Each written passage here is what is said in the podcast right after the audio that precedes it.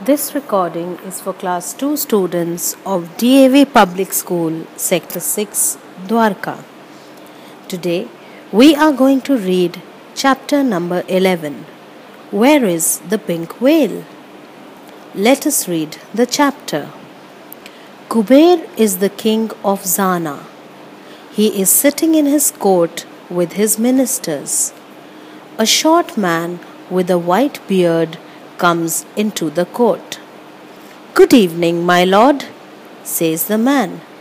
Good evening, says the king. What can I do for you?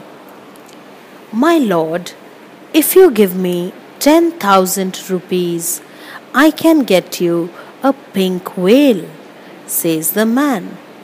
All the ministers in the court whistle when they hear this. A pink whale? No one has ever seen a pink whale. The king thinks, No other king has a pink whale. I am going to keep the pink whale in a big pink pool. When can you bring the pink whale to me? asks the king. You may have the whale in two days' time, answers the man. The king tells his minister to bring 10,000 rupees. He gives the money to the man.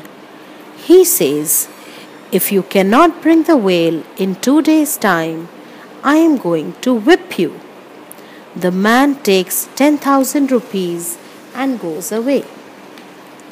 Next day, while taking a round of his kingdom, the king tells his ministers to make a list of all the fools in his kingdom.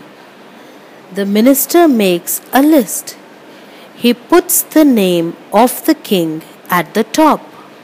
When the king reads the list, he becomes very angry. Why is my name on the list?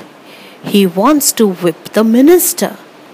The minister folds his hand. He says, I am sorry, my lord but you gave so much money to that thief. Do you think he is ever going to come back with the pink whale? The king asks, What if he brings the whale? Then, my lord, says the minister, I will take out your name from the top of the list and put my name there. All the other ministers laugh.